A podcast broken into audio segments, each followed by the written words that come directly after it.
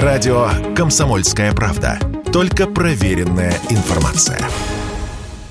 О потенциальных угрозах искусственного интеллекта человечеству говорили фантасты, ученые, футурологи еще в прошлом веке. Илон Маск сравнивал это с автомобилями, мол, первые несколько десятилетий их не оснащали ремнями безопасности, и прежде чем ремни стали обязательными для всех машин, погибло множество водителей и пассажиров. Также и с искусственным интеллектом. Прежде чем развивать его дальше, нужно внедрить общие протоколы безопасности, говорится в открытом письме, подписанном Илоном Маском, одним из основателей Apple Стивом Возняком и еще более тысячи видных экспертов. Сейчас в их кругу все чаще стали говорить о рисках и жутких сценариях, которые может запустить вышедший из-под контроля ИИ. Каких именно сценариях, рассказал зрителям автор YouTube-канала «Книжный чел» Гриша Мастрит. Множество возможных вариантов того, как может что-то пойти не так. Причем это не значит, что ИИ ненавидит людей, хочет их убить. Нет, э, главная причина в том, что мы сделаны из атомов, которые искусственный интеллект может использовать для каких-то других целей. Никакой разницы между людьми, компьютером, амебами или всей Землей для искусственного интеллекта нет. Это белки, из которых можно сделать там больше наномашин. Другой сценарий. И создали, например, террористы. Может быть, и создали корпорации для получения прибыли. И там что-то пошло не так. Или и слишком буквально интерпретируют какую-нибудь просьбу помочь людям стать счастливее.